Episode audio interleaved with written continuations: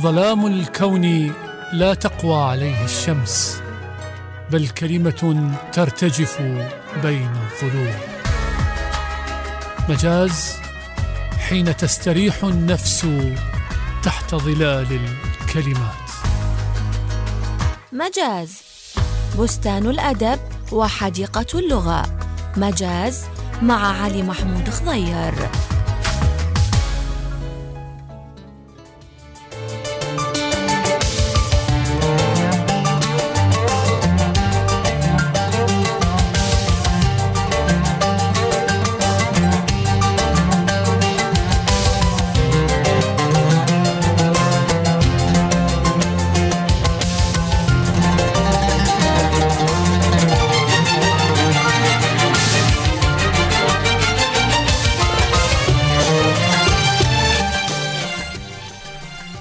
تحية وأجمل سلام لكم أحبتي ومستمعين الكرام في لقاء جديد وحلقة جديدة من برنامج مجاز راديو Times Square.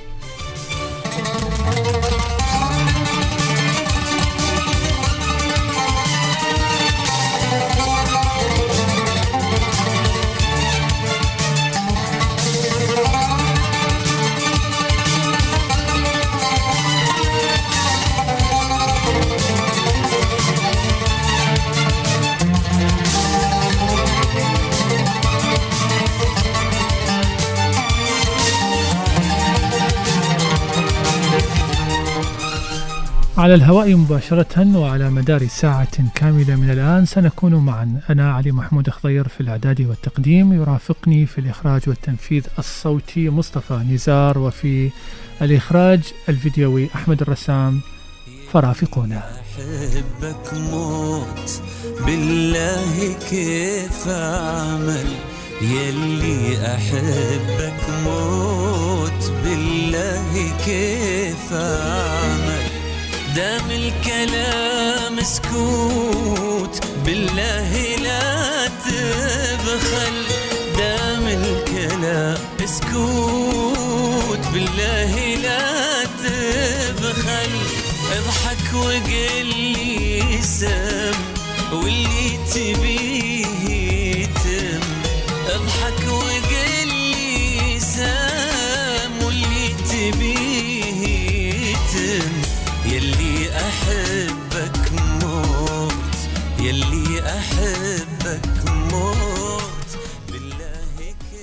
أصدقائي مرحبا بكم مرحبا بكل الذين يسمعوننا عبر الأثير عبر الراديو أو اللي يسمعونا عبر منصة راديو Times Square على الفيسبوك على الانستغرام اللي يسمعونا آه لاحقا في اليوتيوب وباقي منصات الإذاعة. اليوم الحلقة عامرة راح تكون آه، راح تناول بيها آه، فقراتنا الثابتة شريط الكتب وجديد الإصدارات. راح نتناول موضوعة آه، توثيق الأحداث الكبرى بما فيها الحرب على العراق عبر كتاب صدر مؤخرا وأيضا راح نتناول بعض القضايا آه، الاجتماعية. آه، عندنا أنس الحاج وعندنا إطلالة خاصة لندى الحاج الشاعرة ابنة الشاعر الكبير وعندنا أيضا حديث عن أدونيس خليكم ويانا.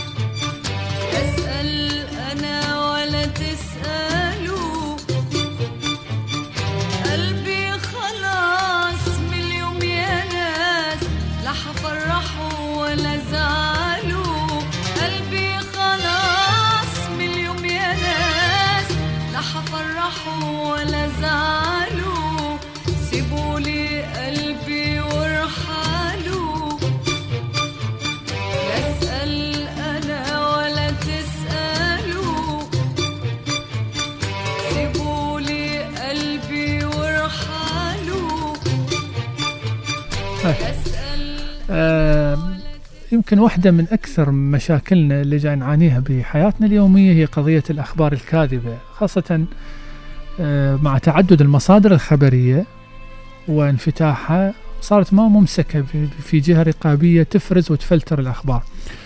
بالنسبة للمنظومة الثقافية الأدبية الفنية آه، سرت شائعات بالأيام الأخيرة عن رحيل أكثر من آه، شاعر ومفكر مثلا عبد العزيز المقالح. الشاعر والمفكر اليمني الكبير آه، قالوا أيضا أنه هو يعني رحل عن هذه الحياة وطلع الخبر مو صحيح.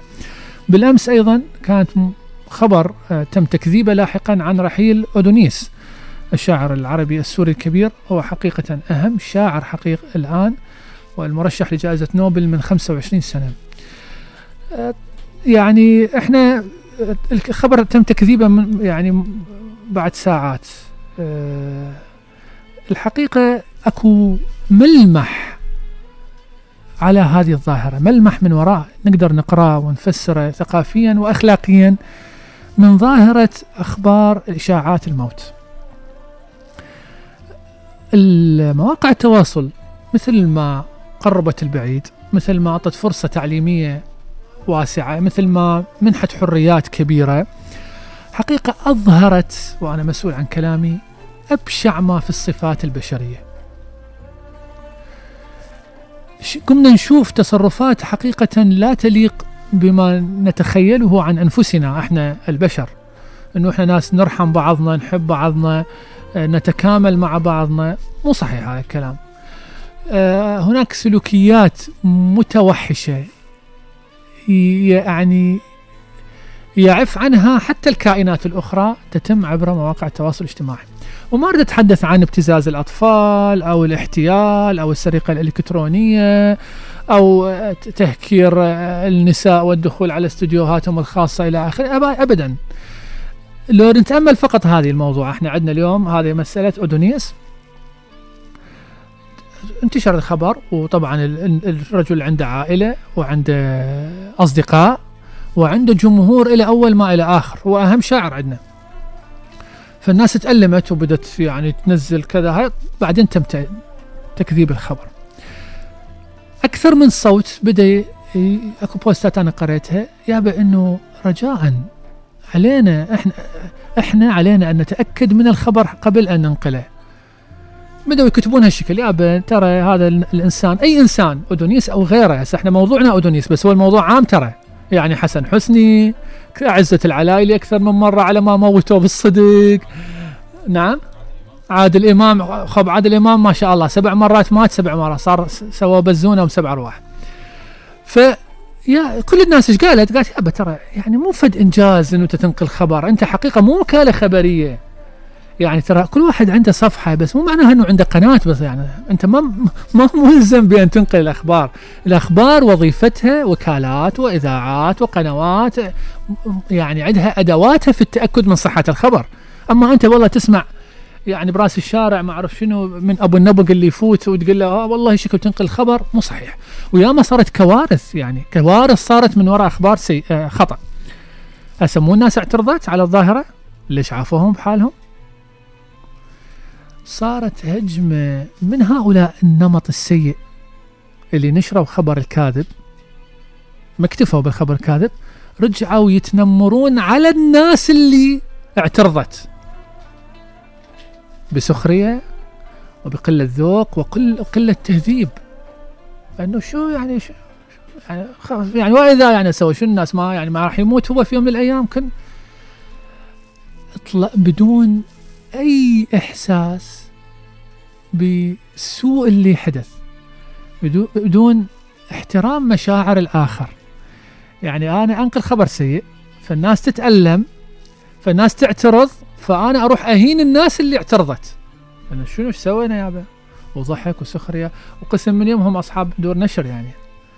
يعني مثقفين ويقرأ هايدجار ويقرأ ميشيل فوكو وكلها هاي ما قدرت تربي روحه. ما قدرت تهذب سلوكياته. آه الله يطول عمر أودونيس وكل أدبائنا العراقيين والعرب. ذولي رموز للجمال. حياة تخسر شاعر فهي خسرت كثير من إمكانيات الجمال فكيف بشاعر كبير مثل أودونيس؟ أسمع هذه القصيدة. آه قصيدة الشاعر أودونيس بصوته ونشوف طريقة أدائه وكيف يتأثر بالكلمات. عطري وردة تكاد أن تموت. أتموج وأتعدى. أتشبه بالنحل وأصنع شهدي الخاص. وها هي الحياة باردة وأقل من أن تكون جرحا. لا أرى غير آلات تتزاحم في حقول من أنفاس البشر. وليس ثمة نهار ولا ليل بل شريط يتواصل من لحظات تتقطع. لا الخارج بيتي والداخل ضيق علي لا الخارج بيتي والداخل ضيق علي كعطر وردة تكاد أن تموت أخرج طبعا آه، آه، أنا أنا من الأشياء اللي أفتخر بيها إنه آه، أودونيس شاركني في كتاب بدر شاكر السياب اللي جمعنا أعماله الكاملة صدر في السنة الأخيرة. هو كتاب مقدمة والرجل يحمل محبة كبيرة للبصرة. يعني في آخر اتصال قال لي أنا أتمنى إذا خلصت أزمة الفيروس والوباء إنه أزور العراق وتحديدا البصرة لأن هذول الناس آه، محبين للأدب والثقافة وهم منبع أي تط... يعني أي حداثة شعرية وأدبية هي مدينة البصرة. فدائما زودني بأشيائهم بقصائدهم الجديدة بأعمالهم. رجل محب للعراق كثيرا ومحب للبصرة. أنتقل أصدقائي بعد فاصل قصير إلى شريط الكتب. صعب السؤال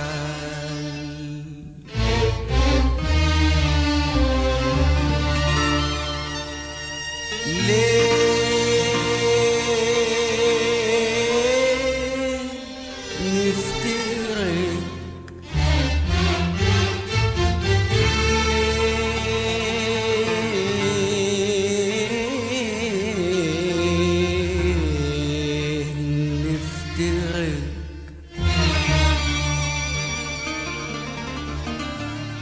صعب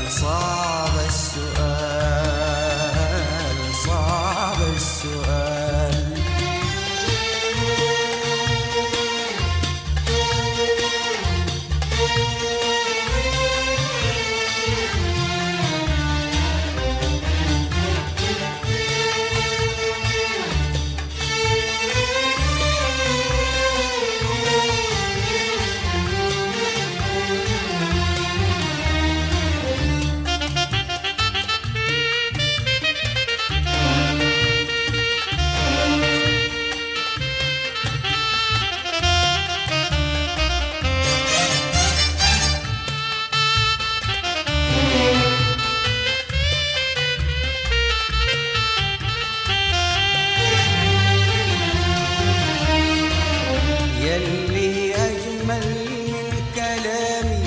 عنك وجرب من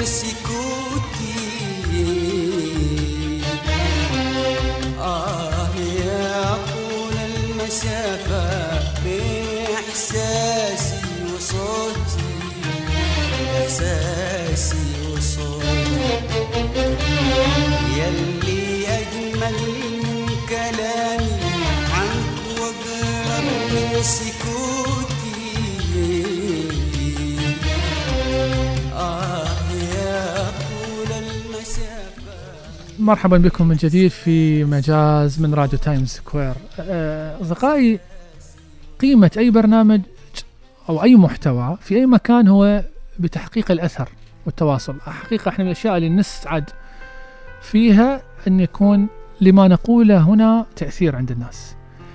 لكن السعادة تتحول إلى افتخار عندما تأتينا رسائل من نمط اللي وصلني من الصديقة صديقة البرنامج الشاعرة ابتهال المسعودي حقيقة كان تعليقها على الحلقة الماضية آه، أبهجني وأشعرني بالمسؤولية مسؤولية مختلفة وأنا أسمح لنفسي وأتمنى تسمح لي ابتهال أنه أشارك المستمعين آه، قصة التعليق أو قصة الرسالة. آه، جيلنا الجديد الشباب علاقته بالكتاب صعبة. يعني ما يتقبل أنه يقرأ يقعد ساعة حتى يقرأ رواية. يقول لك أنا أشوف آه، على على الفيديو تختصر لي إياها الر- الرواية الفيلم يختصر لي روايات. فتقول أنا في يوم من الأيام جاني ابني وهو ابني في المتوسطة في بداية المتوسطة آه، سأله سؤال بريء. قال أنا أريد أكون مثقف أريد أعرف أريد أصير مثلك يعني أعرف هواي أمور عن هواي أشياء لها علاقة بالثقافة والأدب والروايات والقصص والشعر. شلون يعني؟ فقالت له ماما أقرأ. هاي كتب وهاي مكتبة عندي أقرأ. قال لا ال- الكتاب ما أدري الكتاب مو مثل الآيباد. فعلا الكتاب مو مثل الآيباد يعني يشدك ويخليك متواصل. الكتاب ينعس يعني. هسه طبعا هاي المشكلة. المشكلة هذه ترى حتى الكبار يعانون منها. علاقتهم مع الكتاب. أكو واحد أنا مرة ذاك اليوم قاعد يوم شخص يقول والله أنا من كل شيء يعصى علي النوم ألزم كتاب. قضية يعني قضية عج- عجيبة. آه، يعني هنا الكتاب صار حبة فاليوم فنرجع لقصتنا. فقالت له ماما اقرأ. قال والله أنا ما أقدر أقرأ. فهي تقول تقول أنا قلت له يا بت طيب أوكي. أكو برنامج له علاقة بهاي المنطقة اللي تبحث عنها الكتب والثقافة والأدب والفن. تجلس تسمعه إن شاء الله يعجبك. وتقول قاعد فكنا نسمع سوية وكان الولد آه، منشد ومنتبه. ويصغي باهتمام. حقيقة هذه يعني اولا ش- يعني شهادة وفخر واعتزاز كبير أن يكون البرنامج على تواصل مع فئات مختلفة وفهم مختلف ومزاجات مختلفة. ترى أنت من تقنع الطفل أصعب مما تقنع الكبير. ومن توصل المعلومة الصعبة. إحنا مرات نحكي هنا فلسفة. فلسفة وفكر وكذا توصله إلى طبقات مختلفة. هذا الشيء يعني أتمنى كل برامجنا الثقافية سواء في في المدينة أو في بشكل عام المحتوى اللي يصير لأن إحنا برامجنا الثقافية في الفضائيات قليلة جدا. يعني أذكر إحنا عندنا هسه كبرنامج ثقافي ربما كت- يعني برنامج الزميل علي وجيه آه، سوالف معقدين. وأعتقد آه، عندنا إذاعة هنا بدت هسه جاي تسوي برنامج ثقافي. نحتاج مو بس إنه نقول المعلومة الثقافية نحتاج إنه نقربها من ذهن المواطن. أو عفوا ذهن المستمع. نخليه يعقد صداقة مع الفنون والآداب والفكر. ليش؟ لأن المحتوى وين ما تروح ما شاء الله دروب نازل. المحتوى شوفوا المحتوى شوفوا أي محتوى في أي قناة. يتكلم عن العمليات تجميل والفيلر وكذا وأنت كم مرة سويتي كذا وأنت شنو وهذا الآيفون منين اشتريتيه؟ تخيل يعني هالشكل. ونغرق إحنا بمشاكلنا الاقتصادية ونغرق بمشاكلنا الصحية ونقول ليش إحنا غرقانين؟ حبيبي لأن أنت ربيت جيل ما عنده علاقة بالوعي وبالفكر إلا بأنه هذا الآيفون منين جايبته؟ ال- الفنانه الفلانيه أو الفنانه الفلانية كم سيارة عندها أو كم عملية مسوية؟ هاي المعلومات اللي جاي تعطيها للناس. يعني تشمطي مثلا. حتى تتوقع إنه الجيل يطلع لك جيل مفكر ويعرف يحل المشكلة الاقتصادية ويعرف ينشط القطاع الخاص ويعرف يتجاوز ومن تقول له التزم بالوباء والوباء راسا يلتزمون. مثل حالنا حال العالم؟ لا. صعب. صعب. أنت حبيبي ما بنيت صحيح. فلا تتوقع يجيك يعني جاهز. أنا بحبه وراعي وده إن كان في قربه ولا في بعده أنا بحبه وراعي وده. إن كان في قربه ولا في بعده أنا بحبه وراعي وده. إن كان في قربه ولا في بعده وافضل امني الروح برضا القى جفاني وزاد حرماني وزاد حرماني وأفضل امني الروح برضا القى جفاني وزاد حرماني وزاد حرماني هو اللي حالي كده وياه كان افتكرني عشان ينساني آه عشان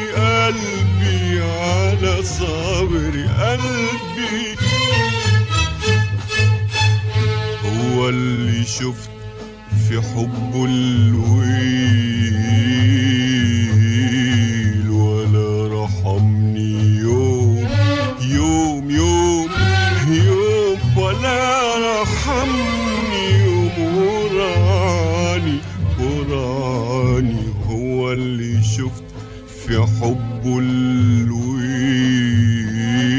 الويل ولا رحمني يوم يوم يوم من الأشياء ال- الظريفة أو الطريفة. يعني آه، محمد عبد الوهاب من كنت في مرحلة عمرية صغيرة كنت ما أقدر أسمعه. يعني آه، يعني أقول هذا والله ثقيل على الدم يا أخي. شنو؟ كنت أسمع عبد الحليم مثلا.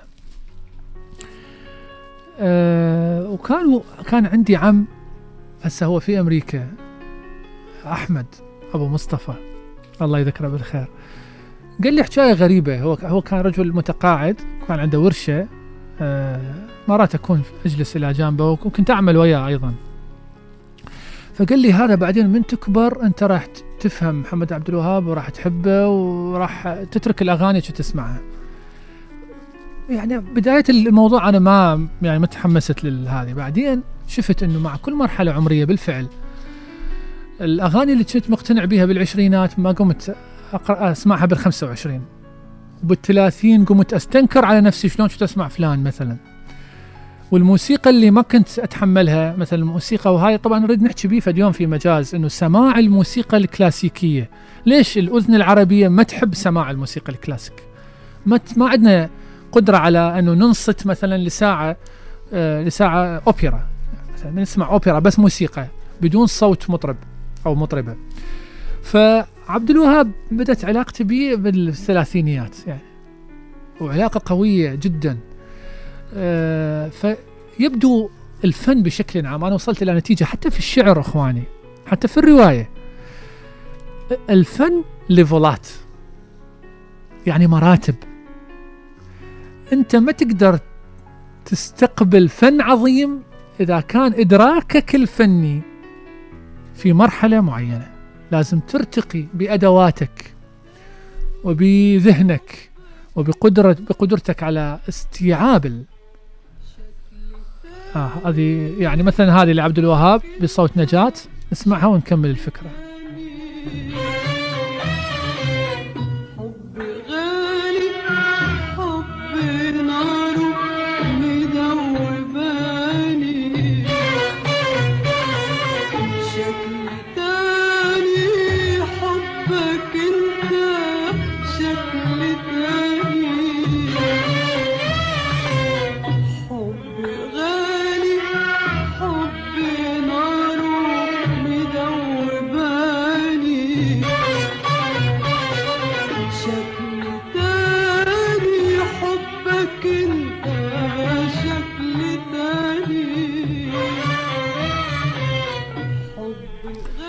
فكل ما يرتقي الشخص بثقافته بوعيه الإدراكي بفهمه آه، يبدي ما يتقبل نمط الفن البسيط اللي ما بيه اجتهاد ما بيه اختلاف ما بيه مفارقة ما بيه أصالة.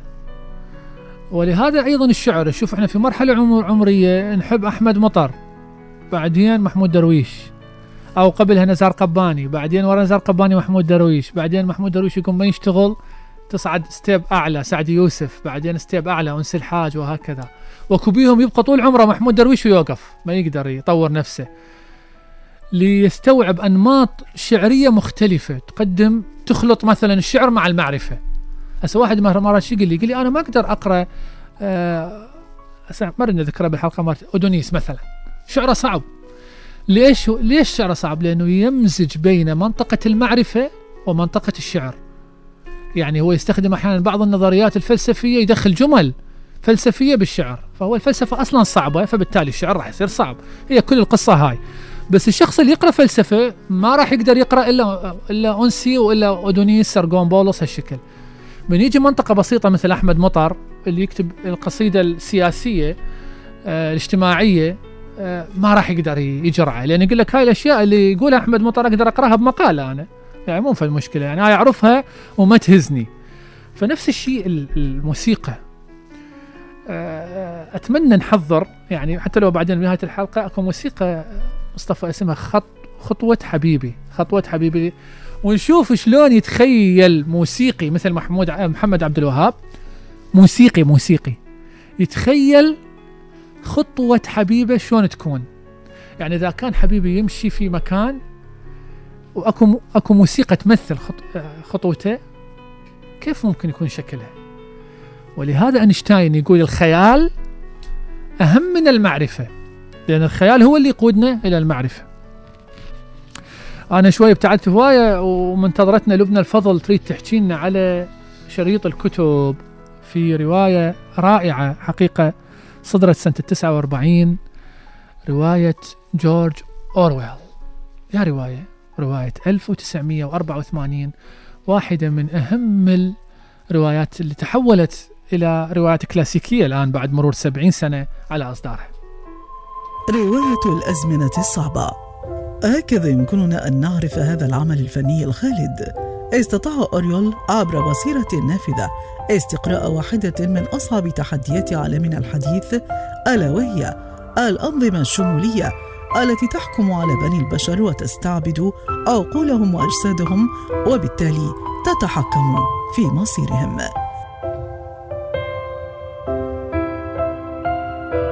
ناقش المؤلف في روايته التي صدرت عام 1949 مجتمعا متخيلا تطبق عليه قوة ديكتاتورية توجه كل شيء من أجل مصالحها الخاصة حتى كتابة التاريخ. هكذا يتخيل أورويل سنة 1984 وقد باتت فيه الأخبار مزورة والمعلومات مخفية والجميع يراقب الجميع ويتجسس عليه عبر شاشة التلفاز ومن المفارقة أننا نعيش اليوم عالما يكاد يتطابق مع ما كتبه المؤلف قبل سبعة عقود. تضعنا فيه مواقع التواصل الاجتماعي محط المراقبة المستمرة. بل أنها تعرف عنا كل شيء تقريبا. من تاريخ الميلاد إلى خياراتنا التسوقية وتتلاعب بأمزجتنا بسيل معلوماتها المغلوطة وأخبارها المريبة فهل كان الكاتب يكشف المستقبل بعين الفن؟ سيدهش القارئ حين يعلم أن الحب بات ممنوعا سوى للحزب وأن الجنس لا يسمح به إلا من أجل الإنجاب حيث الحزب ينتظر المولود ليأخذه من ذويه وأن الضحك حتى الضحك محرم سوى على أعداء الدولة حين يقتلون أو يتعرضون للهزيمة. حتى العلاقات الاجتماعية والصداقات تتحول بفعل القوانين الجائرة إلى عقوبة جراء انهيار الثقة. كل شيء في خدمة الحاكم والشعار. كل شيء من أجل إبادة العدو المزعوم. رواية كبيرة تشخص بحق آليات الدول المستبدة وتصنع لقارئها وعيا مضادا إزاءها. لذلك كله ولأسباب كثيرة غيرها. لا تزال هذه الرواية من أكثر الأعمال الأدبية طلبا وتداولا وتأثيرا.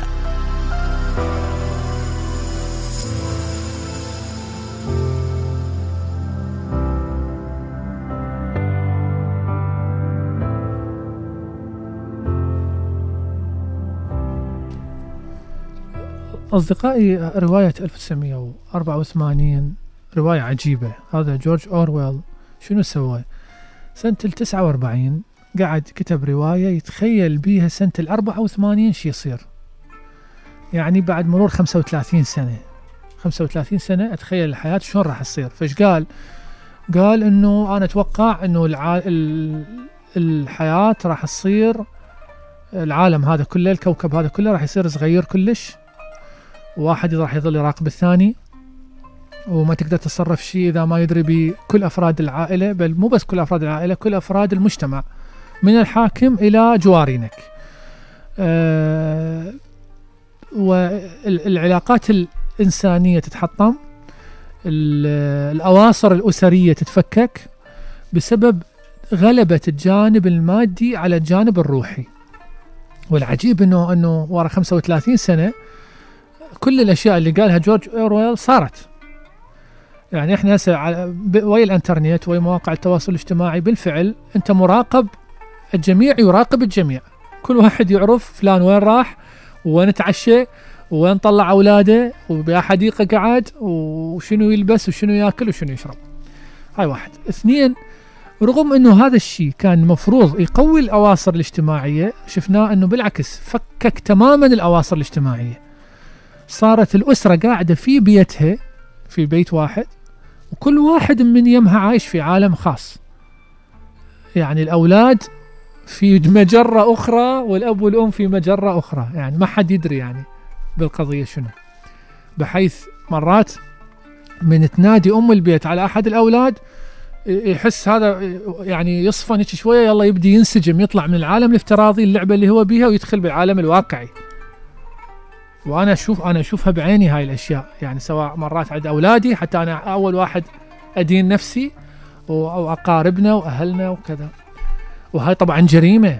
لأن أنت الطفل تخليه يفقد أهم مرحلة في تكوين شخصيته ألا وهي مرحلة الطفولة. أهم مرحلة هذه. فلازم تنمي أدوات الحوار عنده. تقعد تحكي وياه تقعد تناقشه تطلع وياه سوية تخوضون تجارب. تتعرضون إلى مواقف فتعلمه.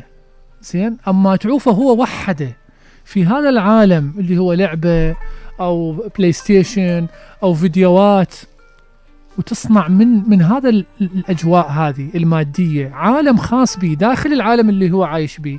وبعدين تطلب منه يطلع للخارج ويشتبك مع المجتمع ولا تتوقع منه إلا أن يفشل ويسقط. وكل ال- المؤشرات جاي تشو تأشر على أنه مجتمعنا رايح لهاي المنطقة. ارتفاع نسب الطلاق ترى هذا سببه. ارتفاع مستويات. الانتحار هذا سببه. أنا من أشوف أكو فروقات كبيرة بين الواقع اللي جاي أشوفه على الإنترنت والواقع اللي أعيشه يصير عندي كآبة. هاي الكآبة مو كل واحد يقدر يتحملها. كآبة على كآبة على كآبة على حزن سبب انفجار وهواي ناس يروحون للانتحار. قبل أيام أنا سمعت في يوم واحد في السماوة أربع حالات انتحار في يوم واحد.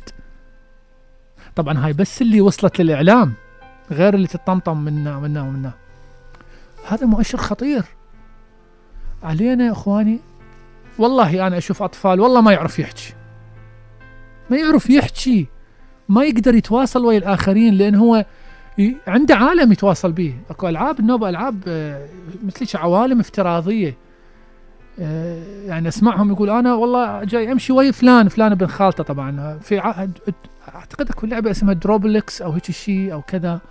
هاي مشكلة يعني تخلق لك عالم داخل ال iPad تاكل وتشرب وما عارفه هو ممكن ينسى الأكل والشرب الطبيعي لأن هو جاي ياكل ويشرب داخل اللعبة وينام ويطلع يسوي الحديقة ما أدري شنو مره قعدت إلى جانبهم فشو أنا طلعت هسه جاي أسقي الحديقة.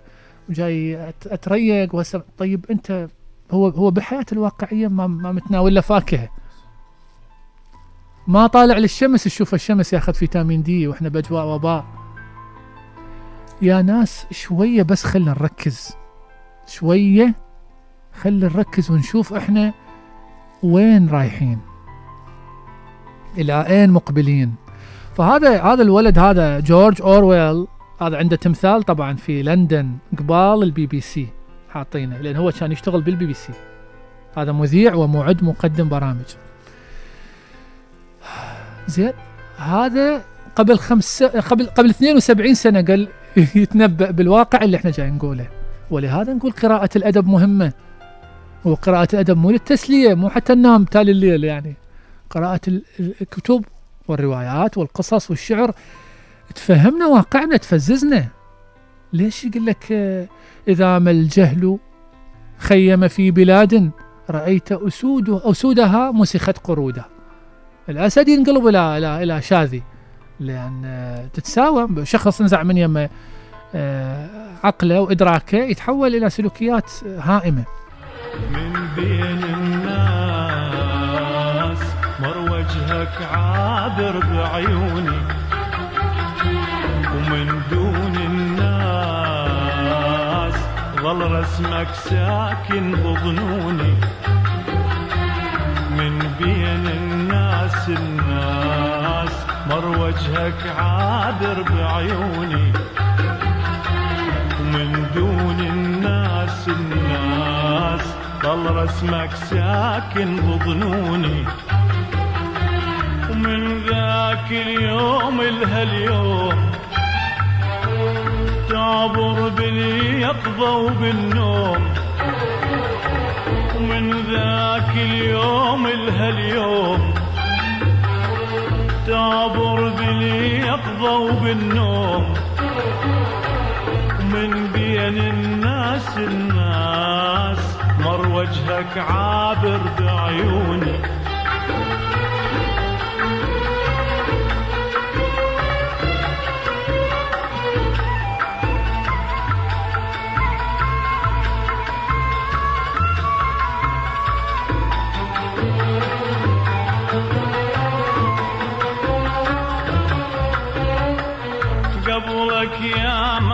شفت عيون ما شغلا تفكير وبالي ما شغلا تفكير وبالي وش قد مرت وتمر ناس ما واحد منهم يحلالي. ما واحد منهم يحلالي. قبلك ياما شفت عيون ما شغلا تفكير وبالي. ما شغلا يعني تواصلا ويا هذا الملف. إحنا ليش نغض النظر عن الكثير مما نسمعه هنا وهناك من أصدقائنا ومعارفنا عن ارتفاع حالات التوحد داخل الأطفال في المجتمع العراقي؟ بسبب آه، البقاء لساعات طويلة على مواقع على الإنترنت وعلى الآيباد وعلى التليفون. طفل يبدي آه، هذا ال- اللي حكينا عن الانعزال عن الواقع الافتراضي فما عنده مهارة الحديث ما عنده مهارة الكلام ما عنده شجاعة أن شيء يعبر عن اللي بداخله. آه، يبدي متعود على أصوات معينة فيبدي الأصوات الخارجية ينكرها. شايفين هاي من يقوم يعني مرضى التوحد يقول ما يتحمل الصوت الخارجي. ما عنده قدرة على أن يلعب. أعرف أشخاص ما أو أولادهم ما عندهم قدرة أن يلعبون. مع أطفال يريد يلعب وحده. ما عنده قدرة على أنه يتكلم مع آخرين لازم يتكلم وحده. طيب زين هو يتكلم وحده شنو هذا؟ هسه خل واحد يجاوبني هسه اللي يسمعني. هذا هذا شخص يعني آسف للكلمة مختل. يعني يعني أموره مو طبيعية. اللي يتحمل المسؤولية الأولى الأب والأم. هؤلاء ال ال الأب والأم اللي يعوفون أولادهم ست سبع ساعات على التليفون يوميا هذول مجرمين. والله ذولي لازم يدخلون سجن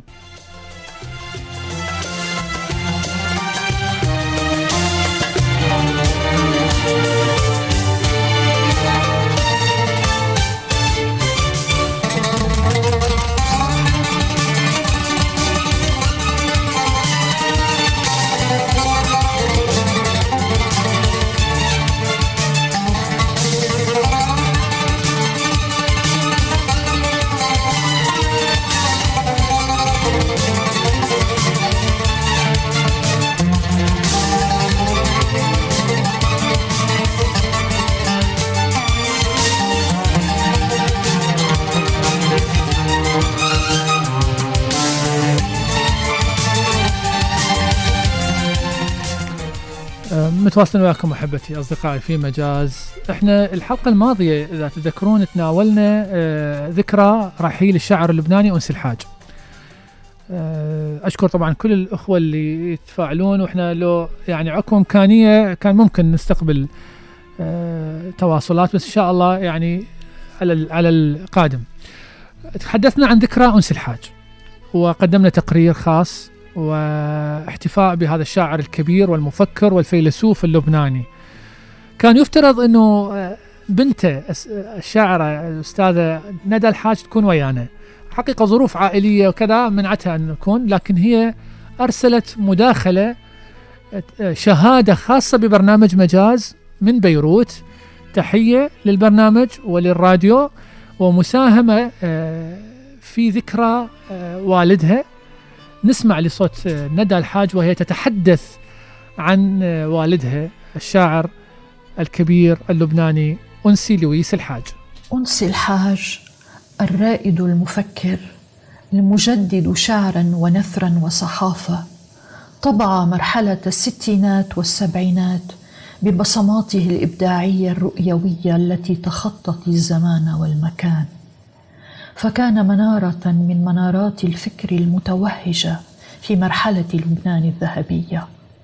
انطلق من بيروت الحداثة ليمتد إلى الجوار العربي وينقل شعره إلى لغات العالم المتنوعة صحيح أنه فرانكوفوني الثقافة لكنه كان موسوعي الاطلاع منفتح الآفاق حتى أبعد من هذا الكوكب. فشع نوره المعرفي الآتي من عمق جرح اليتم والمطل من شسوع الإنسان المتعطش للأجوبة اللامتناهية. كان يبحث عن الآخر من أغوار ذاته ولا يمل من السؤال.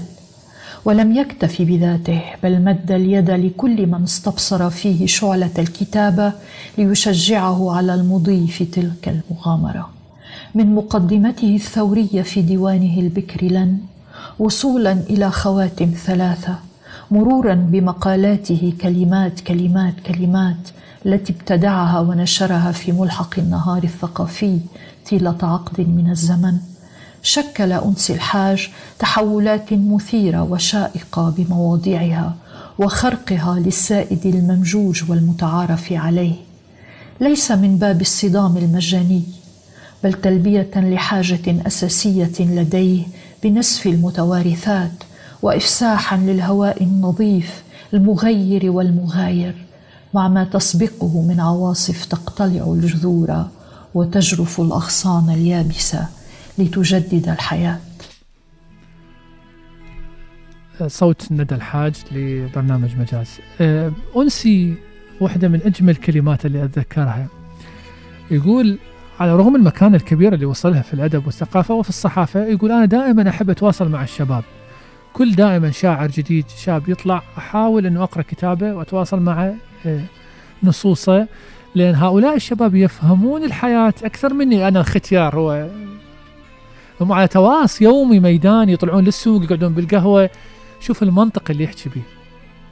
إحنا واحدنا يكبر يصير ماكو بعد وده يحط له بس جناحات ويطير يعني. ما يتحمل ولا ينزل لمستوى الناس ويتحدث معاهم ويحاول إنه يفهم سواء كان كأديب أو دكتور أو آه، أو مسؤول أو أو مدير مدرسة. والله عمي مدراء المدرسة مرات ما يتحاكون نسمع آه، أكو تكملة مو؟ أكو تكملة خلينا نسمع آه، الجزء الثاني من شهادة آه، ست ندى وراجع لكم في مجاز. ما نراه غضبا لديه كان صراخا في العمى بوجه الظلم والظلمات. تلك التي أخافته طفلا منذ فقد الأم حتى آخر نفس. لذلك آثر الرحيل في وضح النهار بسلاسة شمس الشتاء المطمئنة. انطلاقا من ذلك كله نفهم تجربته الحياتية والفكرية وأثرها في قرائه ومجايليه ومن تابعوه خلال نصف قرن من العطاء المتوهج. من ملحق النهار الذي استحدثه في منتصف الستينات انطلقت أقلام شابة تكرست فيما بعد في الشعر والأدب وقد حول هذا المنبر إلى منصة جريئة تعاش فيها الثقافة بالكلمة والموقف وتحرض على التمرد على كل ما هو بائد وفاسد وظلامي. لذلك كانت مقالاته تشكل اسبوعيا وطيلة عشر سنوات الحدث الأول بامتياز. وإن حجبت الرقابة أحيانا مقالاته واستبدلت الصفحة الأخيرة بالورقة البيضاء. أما بالنسبة لمجلة الشعر فالمعروف أن آثارها الحدثية بأقلام شعرائها آنذاك ما زالت تتفاعل حتى يومنا هذا مشكلة مفترقا تاسيسيا في حركة الشعر العربي الحديث.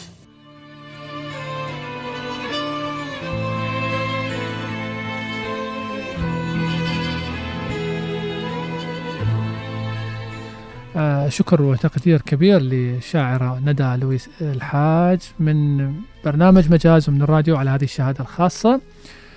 ونتمنى تكون دائما حقيقة ذكرى آه، أنسي الحاج ملهمة للأجيال الجديدة في أن تقدم الجديد والمبتكر في الشعر وفي الصحافة وفي الفكر.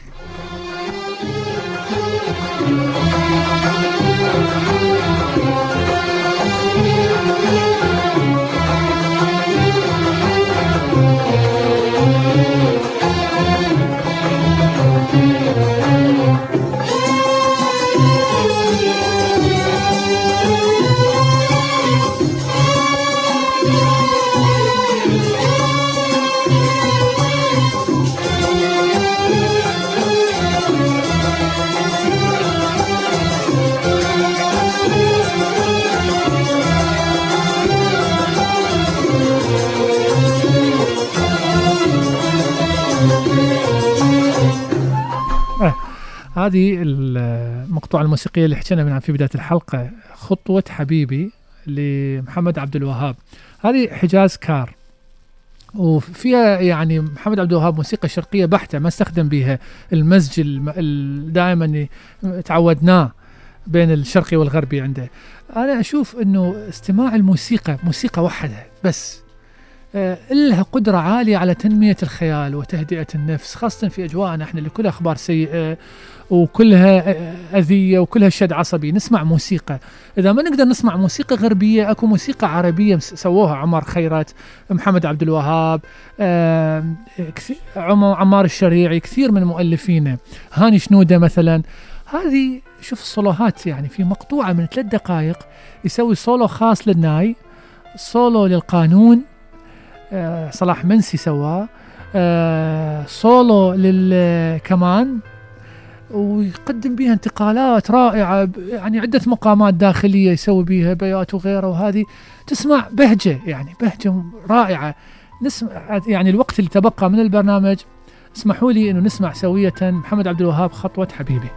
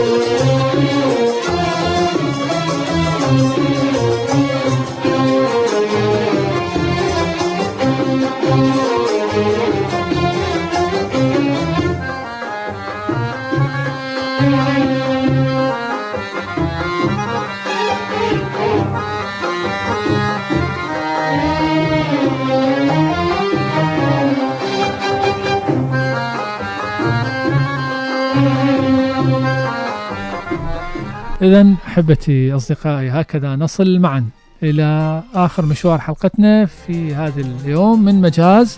نتمنى تكون حلقة ممتعة ومفيدة وخفيفة الظل. تقبلوا بنهاية تحياتي. أخوكم علي محمود خضير في الإعداد والتقديم. هذه تحية عطرة من الزميل مصطفى نزار في الإخراج والتنفيذ الصوتي وأحمد الرسام في الإخراج والتنفيذ الفيديوي. نتمنى لكم وقت ممتع ومفيد مع باقي برامج الإذاعة. نهاراتكم ومساءاتكم سعيدة وهانئة. كونوا في رعاية الله وحفظه. ظلام الكون لا تقوى عليه الشمس بل كلمة ترتجف بين الظلوم مجاز حين تستريح النفس تحت ظلال الكلمات. مجاز بستان الأدب وحديقة اللغة. مجاز مع علي محمود خضير.